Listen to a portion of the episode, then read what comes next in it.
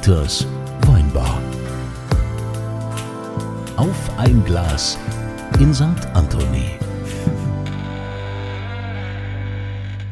Hier seid ihr genau richtig. Willkommen in Dieters Weinbar. Und natürlich, äh, wenn die schwere Tür aufgeht, wisst ihr, dass ihr richtig seid. Jetzt müssen wir natürlich als erstes mal klären, wer ist überhaupt Dieter? Was äh, steckt dahinter? Wobei der Dieter hat ja immer zum Anfang eine wichtige Frage. Was wollt ihr denn trinken? Ja, also ich würde mal ein Rosé nehmen. Ah, der Herr Kunze ist antizyklisch. Es ist tiefster Winter und der Herr Kunze trinkt Rosé. Ich auch, dann trinken wir mal ein Rosé. Ja, also sehr gut. Stoßen wir mal an. Ja. Aber das Wichtigste ist jetzt einfach mal auch den Dieter vorzustellen, zu wissen, wer ist überhaupt Dieter. Eigentlich bist du ja Dirk Würz. Du bist der Chef von St. Anthony hier in Nierstein im schönen Rheinhessen. Wie kamst du zu dem Namen Dieter?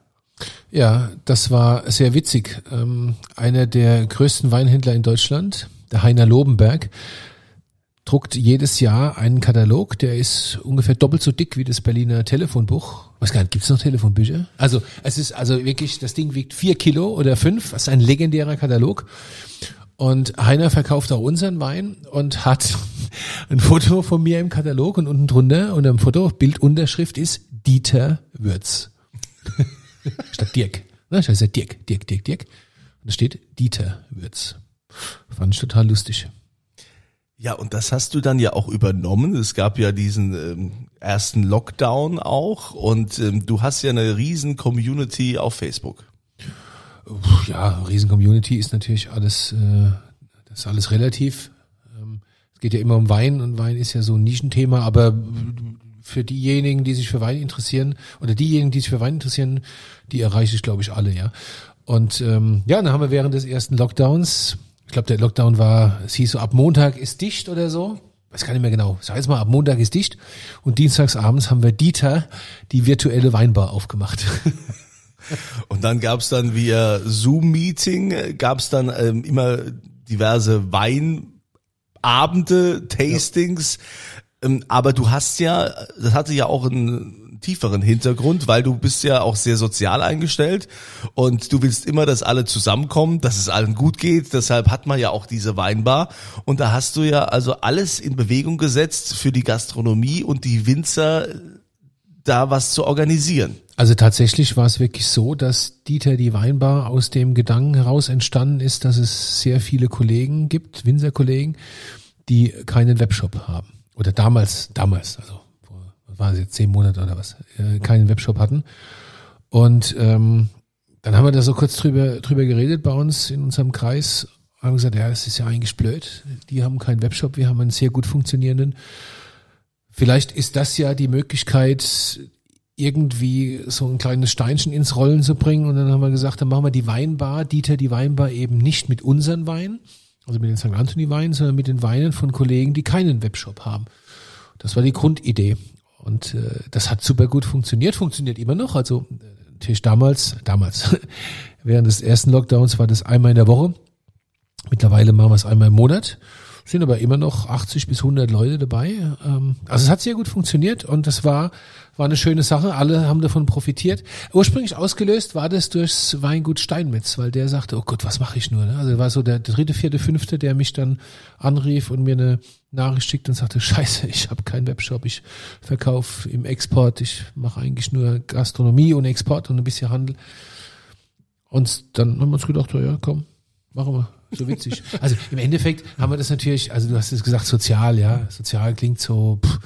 es geht ja immer darum, Spaß zu haben und was Gutes zu trinken. So, du kannst ja das ganze Jahr deinen eigenen Wein trinken. Das ist ja, ist ja tot langweilig. Und mit ein Grund, die da zu machen, war natürlich auch die Tatsache, dass man was Neues trinkt. Also wir. Also nicht ganz so uneigennützig. Nee, also so, sozial, sozialer Eigennutz. Man, gibt's das Wort? Sozialer Eigennutz. Wenn nicht, hast du es jetzt neu geprägt. so ja, wenn es, wenn es, so ist er halt, der Dieter. ja, der Dieter. Dieters Weinbar. Äh, Übrigens ähm, kann man da digital dabei sein. Es gibt diese Gruppe auf Facebook, die heißt Hauptsache Wein. Da muss man sich anmelden und mit ein bisschen Glück wird man auch angenommen. Ja, ja. Und- Und das sind, das sind mittlerweile 18, ich glaube 18.000 Leute Mitglied. Ja. Wahnsinn, Und ne? also da kann man das in dieser Zeit natürlich digital machen. Ansonsten Dieters Weinbar findet man live in, in sag ich schon, auf oder in, im Weingut St. Anthony.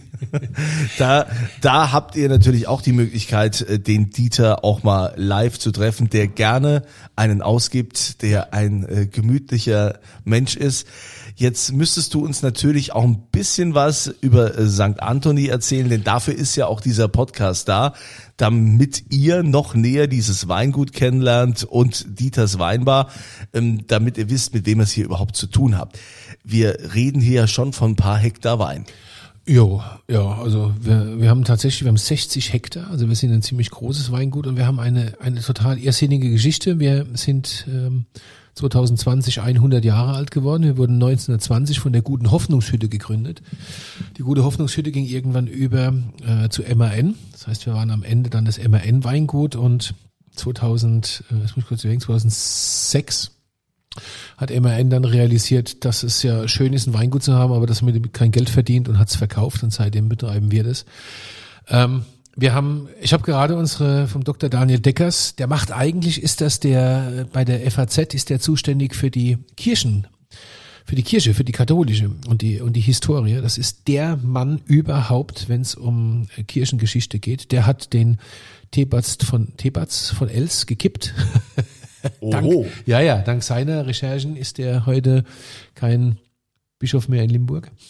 Seine Mutter fand es übrigens eh blöd, dass er nur Bischof von Limburg wurde. Der wollte immer mehr. Ich schweife ab. Egal. Also, ähm, Deckers hat unsere Geschichte aufgearbeitet. Wir sind tatsächlich, ein, wir haben eine einzigartige Geschichte, weil wir dadurch, dass wir dieser, dieser großen, diesem großen Montanunternehmen gehört haben, Gute Hoffnungshütte und später MAN, sind wir so ein Spiegelbild der, der, der letzten 100 Jahre deutsche Wirtschaftsgeschichte. ist total verrückt mit allen Höhen und Tiefen. Auch während des Nationalsozialismus war alles ziemlich äh, strange. Bringen wir nächstes Jahr ein Buch raus, wird ganz cool. Ähm, heute sind wir, heute sind wir ein Familienweingut, die Familie Meier nicht. Ähm, wir haben 60 Hektar, habe ich gesagt, die Nierstein, 100% die Nierstein, fast ausschließlich alles am berühmten Roten Hang. Eine, eine 280 Jahre alte Formation, rotes Riff, das sich aus dem Urmeer rausgedrückt hat. Total einzigartig in Deutschland und natürlich auch in Rheinhessen. Ganz Rheinhessen steht ja eigentlich auf Kalk und Lehm und Löss und wir stehen eben auf diesem, auf diesem roten Sandstein. Manche sagen Schiefer, aber es ist eigentlich roter Sandstein. Oder Buntsandstein. Nee, weiß gar nicht. Ich bin kein Geologe. Ich glaube Sandstein. Ähm, total, total ungewöhnlich. Äh, Alles sehr steil. Also Weinbau in Steillagen, das ist sowas, das muss man echt mögen. Ich habe das, das gute Glück, dass ich entweder oben oder unten vom Weinberg stehe und Kommandos gebe. Aber meine, meine Leute tun mir manchmal schon wirklich leid. Das kann ich nicht anders sagen, vor allem im Sommer. Wir machen alles von Hand. Wir haben ähm, alle Maschinenarbeiten eingestellt vor zwei Jahren im Berg. Wir machen alles von Hand. Wir könnten da mit Raupen fahren, machen wir aber nicht mehr. Wir sind äh, ökologisch zertifiziert seit äh, 2006 und äh, Demeter zertifiziert mit dem Jahrgang 2018. Das heißt, wir machen Öko, Öko-Weinbau, biodynamischer Weinbau in der Steillage. Das ist schon, das ist schon, das ist schon viel, ja. Also das ist wirklich viel. Das musst du echt wollen. Ja, vor allen Dingen bei so vielen Hektar. Roter Hang ist natürlich, das ist, äh, ist eine, also eine, super Lage. Also ich finde ja auch hier so Roter Hang, so Pettental die Lage, Ja, ist dass das ist so super mineralische Weine sind. Die haben schon was. Ja, der Rosé, den wir jetzt gerade trinken, ist zur Hälfte aus dem Pettental. Das Ach. ist, äh, im Pettental, bei uns steht ja auch Blaufränkisch. Das hat der Felix Peters vor vielen Jahren, hat er Blaufränkisch, hat er Riesling umveredelt und Blaufränkisch draus gemacht im Pettental. Es war ein Skandal, ich weiß es noch damals, zehn Jahre, über zehn Jahre her. War ein Riesenskandal. Ähm, Wie kann man in, in Rodenhang ins Pettental sowas stellen wie Blaufränkisch? Ich hätte es wahrscheinlich auch nicht gemacht. Ähm, oder ich, wenn ich es gemacht hätte, hätte ich es ein bisschen kleiner gemacht. Heute ist es so, dass wir der größte Blaufränkisch-Produzent außerhalb von Österreich sind. Ähm, jetzt machen wir Rosé draus, das ist gut, das macht viel Sinn. Und der Rosé, den du jetzt im Glas hast, das ist unser super duper Oberdrüber Rosé.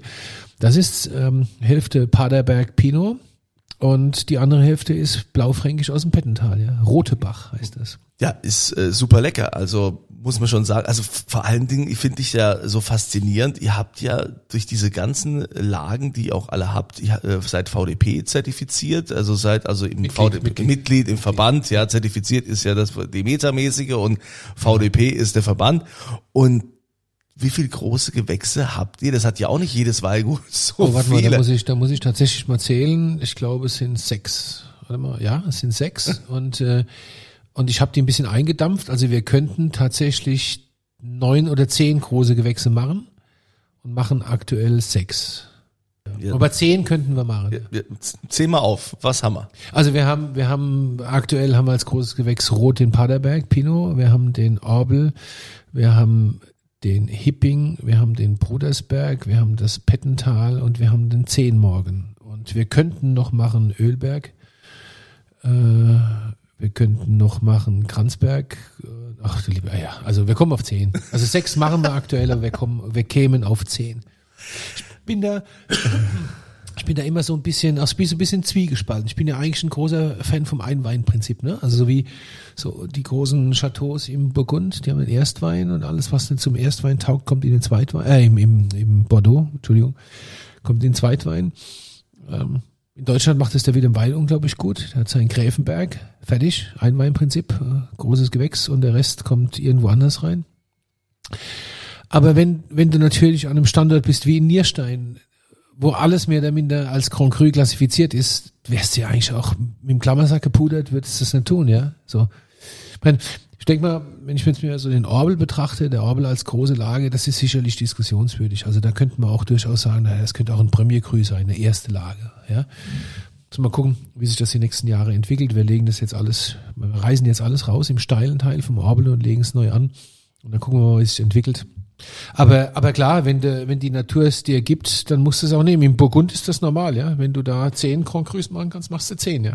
Ja, wir werden ja im Laufe dieser ganzen Podcast-Serie den Dieter, Dirk Würz, noch äh, näher kennenlernen mit all seinen Facetten. Du bist ja ähm, ein großer Netzwerker. Ja, ich finde das, ich finde, wenn du das sagst, das klingt so, das klingt so schrecklich wichtig und so Ja, bin nee. Also nee aber du, du bringst Menschen zusammen. Vielleicht kann man das einfach sagen. Also, er ist, also ich hab's gern, ich hab's, ich hab's gern mit Menschen zu tun und ich mag, ich mag, äh, also äh, vielleicht muss man so erklären. Ich glaube, das Wesentliche im Leben ist, dass man realisiert, was man kann und was man nicht kann. So und ich weiß vor allen Dingen ganz genau, was ich nicht kann. Und für alles das, was ich nicht kann, denke ich, braucht man Leute, die es können. So, wenn man das jetzt heutzutage Netzwerken nennt, dann mag das so sein, aber das klingt so, wenn du das so sagst, das klingt so viel irgendwie. Also ich, das ist mir eher unangenehm. Vielleicht ist dir auch gar nicht bewusst, äh, wie, wie viel du erreichst. Ne? Aber ähm, wir werden dich ja jetzt noch näher kennenlernen im Laufe dieser ganzen Podcast-Serie, denn du bist schließlich hier unser Gastgeber. Du gibst immer einen aus. Das haben wir ja auch. Das ist schon mal super. Äh, bei euch, äh, St. Anthony, das werden wir also auch immer hier in diesem Podcast natürlich haben. Es gibt immer den Wein der Woche. Dieter, welchen hast du ausgesucht? Ähm, es ist ja tiefster Winter und äh, im Winter trinkt man immer antizyklisch, deswegen gibt's Rosé. 2020 Rosé, unser neuer Rosé. Sensationell frisch, total animierend, ganz klar, riesen Trinkfluss, null Trinkwiderstand, macht süchtig, ist noch besser als der 19er. Und 19er war schon richtig geil. Den gibt's diese Woche. Also auf äh, sanktantoni.de gehen, da in den Shop und dann bei den Aktionen quasi klicken, da findet ihr den. Und weil der Dieter ja auch einen ausgibt, gibt es diesen sensationellen Wein auch zu gewinnen. Ja, für wie viele Leute, die hier hören? Ich Ah, sagen wir sechs, sechs ist immer gut. Weißt so, du? so ein Kasten. Ja, genau. Sechs Lager Ne? sind in einem Kasten. Ja, und da Also geht passt. ihr, da geht ihr dann quasi auch auf sanktantoni.de, da gibt's dann diesen Reiter Podcast und da kann man dann das Formular ausfüllen und muss natürlich eine Antwort liefern zu einer aktuellen Quizfrage. Die lautet nämlich,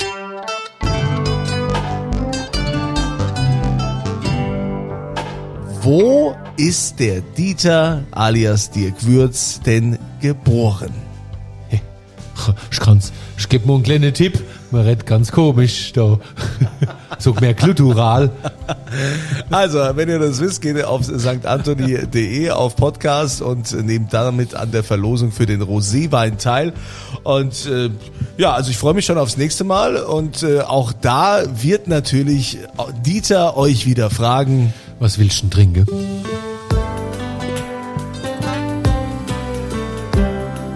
Dieters Weinbar.